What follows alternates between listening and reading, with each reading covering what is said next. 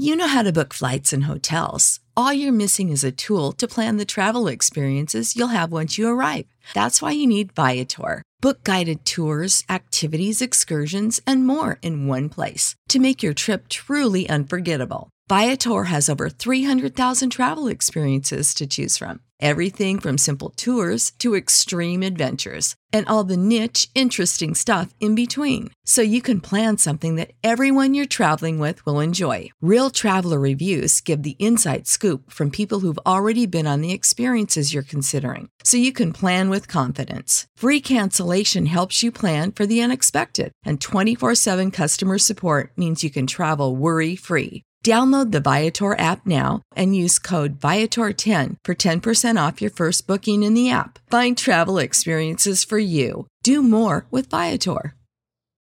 When you need mealtime inspiration, it's worth shopping Kroger, where you'll find over 30,000 mouth-watering choices that excite your inner foodie. And no matter what tasty choice you make, you'll enjoy our everyday low prices, plus extra ways to save, like digital coupons worth over $600 each week. You can also save up to $1 off per gallon at the pump with fuel points. More savings and more inspiring flavors make shopping Kroger worth it every time. Kroger, fresh for everyone. Fuel restrictions apply.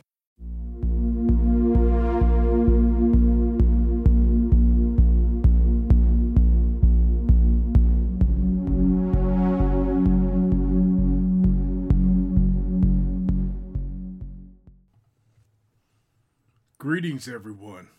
I'm Jason Lewis, the producer of the From the Shadows podcast, and welcome to this week's episode of the Midweek Howl. As usual, we will be accompanied by your host, Shane Grove, and our very own resident skeptic of the crew, the Ozark Howler. So, without further delay, why don't we just jump right in and get this show underway? Okay, so all right, so uh, Howler, what we, we we started, we teased everybody a little bit last week. So so let's get into the uh, the story that you uh, you wanted to you know, share. I, that's well, I don't know about wanted, but I was thinking this is one of the stories I was thinking. I was trying to figure out how come ever, nothing I did worked out. Okay. Okay. Including that phone call you made to me three or four years. Oh, I forgot about that. Anyhow, I was thinking last night about the movies. Some of the movies uh, I've been in. I know you've been in a few too, more than me. But and it, and it dawned on me. Not you know this dawned on me a while back, but you know I spent all day next to. And it, can you can you name names in a podcast? Name names, yeah, name names. I Yeah. spent I spent I spent my first real what I call big budget production. I was I was uh, a background uh, in uh, Wilson that starred Woody Harrelson and Laura Dern, and I had the pleasure of standing next to Laura Dern multiple times during the day, and I remember because she's somebody that I you know I've I've had nothing but good thoughts about. Okay, and Mhm. I was so let down by her appearance. And it took me, it was about six weeks after that filming that it dawned on me they made her look like that because then I saw her do an interview with somebody else and she looked like a million bucks like she always does. And well, I she realized got she had gotten Yes, her she- shot. She'd she her would shot she'd come out of wardrobe, she'd come out of wardrobe and walked onto the set and I thought, My God, what a letdown. Yeah, but when you when you saw her on that interview, she had just got her shot of giggle juice from the uh, five pre-teenage teenage kids she keeps locked in her basement. Right. I, you know, I think she just got good genes. I listened to a podcast with her old man the other day, and he sounded great, didn't he? Did you listen to that Oh one? yeah, yeah. I, I listened to that. Yeah. I mean, for a guy his age, he's got it going on. So hey, maybe she's maybe just good DNA. Maybe I don't know. maybe some people are just luckier than others. I don't. I don't. I don't uh, subscribe to all the conspiracy theory unless I make them up. Unless you make them. Okay. Unless, Unless make you them make up them up. and then push them out, and then I'll then I'll you know. So Uh-huh. so so um, did you did you get to interact with Laura Dern or no, Woody not at all? no, no, because not really because um, you know the showrunner that was standing there that will walk around. You know how this stuff works. I had been on another show with her, and she didn't care much for me because I get the persona of being a fat old redneck from the south, which which was part of my character. You know what I'm saying? And yeah. she couldn't So, separate. Are you real- typecast? Is that what yeah, that's right. type- She couldn't separate, so she made sure at every turn to be between us because you know, I think she recognized how how uh, infectious my personality can be at times. I was gonna say. I, I was gonna say. Yeah, No maybe she was afraid your your charismatic uh, charm was going to uh, keep Laura Dern from maybe concentrating on the job at hand. But you know, it was such a long day, and you know how it is some days on the set. It's such a long day. By the end of the day, I was cranky, and I don't do well. I'm like a child. I don't do well when I'm cranky or hungry. So I was just ready to get the hell out of there. You know, I was just, you know, I used, I was, I would joke. Well, I, I shouldn't say that because I don't know the guy that did it. But well, I mean, I know who he is, but I'm not going to say his name. He had an MFA, and and from I don't know NYU or uh, you know some big school, and I and I was joking with some other people just on the on the on the uh, background group with me who were older. I couldn't joke with all the young people, and uh, you know that they might teach you a lot of stuff, but time management is not one of them. You know that must not be a course in, when you're getting your MFA. You know, time management Well, doesn't that go hand? You can't you can't put a time limit on art artistic expression. I don't Right. know, but I guarantee you Picasso didn't paint more than 14 or 16 hours a day. He at least went out and I don't know what they did back then, had a glass of wine or um, maiden or something, but he certainly didn't, he certainly didn't you know, do 14 or 16 hours. So I don't know. Well, it's, it's probably fair to say that whatever Picasso did in 14 or 16 hours today is worth a lot more than anything uh, that you did on that set for 14 or 16. Oh, you know, the first movie I was ever in, anyway, I, I, I they needed a 11 or 10 or 9 or 10 year old paper boy. They were, they needed somebody to play a cop and somebody to play a paper boy. It was, uh, what do you call that? Neo. It was old fashioned, supposed to be shot in the 30s when they were the noir, paper- the noir. yeah, I can't pronounce that stuff. So anyway, that's why I had to go around. So I volunteered, not only when I applied for the for the cop role, I volunteered my at that time ten year old boy. So of course we got the call because they needed the ten year old. They had a thousand people to play the cop, but they didn't have anybody else that had that had a ten year old to play the paper boy. So you leverage, you leverage yourself. I like That's right I like and that. and uh, I remember going down there to the set, and and most of these people that was running the show all had MFAs. And for people that don't, you know, some of my audience don't know what MF. You know, the MFAs where they buy seed and and feed around here. They don't, you know, M, uh, when I say MFA on this level, I'm talking about a Master in Fine Art. And, I, I was wondering because you say MFA to some of our, and some of our listeners might think which martial arts wrestling combo. oh, see, I look at that- MFA as Yeah. like you know the the the uh, Chris Hahn, Chris Hahn's like probably listening, going, "Man, how, how can I get into the MFA?" yeah. That sounds, that sounds Yeah. like something I could win. So anyway, they were all these beautiful, educated people, and they stank. It was it was first thing in the morning, and and and the scene I had was where I had to grab this twenty some year old chick before she she was going to take the brick off of a stack of newspapers. My kid was a paper boy on the corner. She had a domestic situation. She was going to take a red brick off a stack and throw it through a big window. Okay, and I had to grab her by the arm and keep her from doing it as the police officer. And they had me in this goofy costume that looked like a more you'd look like a British Bobby would be. You know what I mean? No gun, no gun, but like a like a almost like a black pith helmet and a nightstick. So I'm grabbing this 23, 24 year old girl, and I just remember every time she'd turn, it would be a new introduction in bad breath, and I couldn't understand how you could have the money or credit to get into a a Division One school that she had went to the University of Minnesota and not understand oral hygiene. And and I remember at the end of the day that shoot, I got in my in my in my car with my kid to drive out to the suburbs to my gigantic house on a lake, and I told my son, "You are never, ever studying film, theater, or art." because he was like, "Daddy, that was cool," and I said, "Yeah, it might be, but, but you know." You ain't doing it. all because of, all because of her bad breath, huh? Well, not only her, it was most of them. I used, you know, I, I don't even, you know, I, I, I had worked, you know, I had a whole different upbringing from them. You know what I'm saying? And, and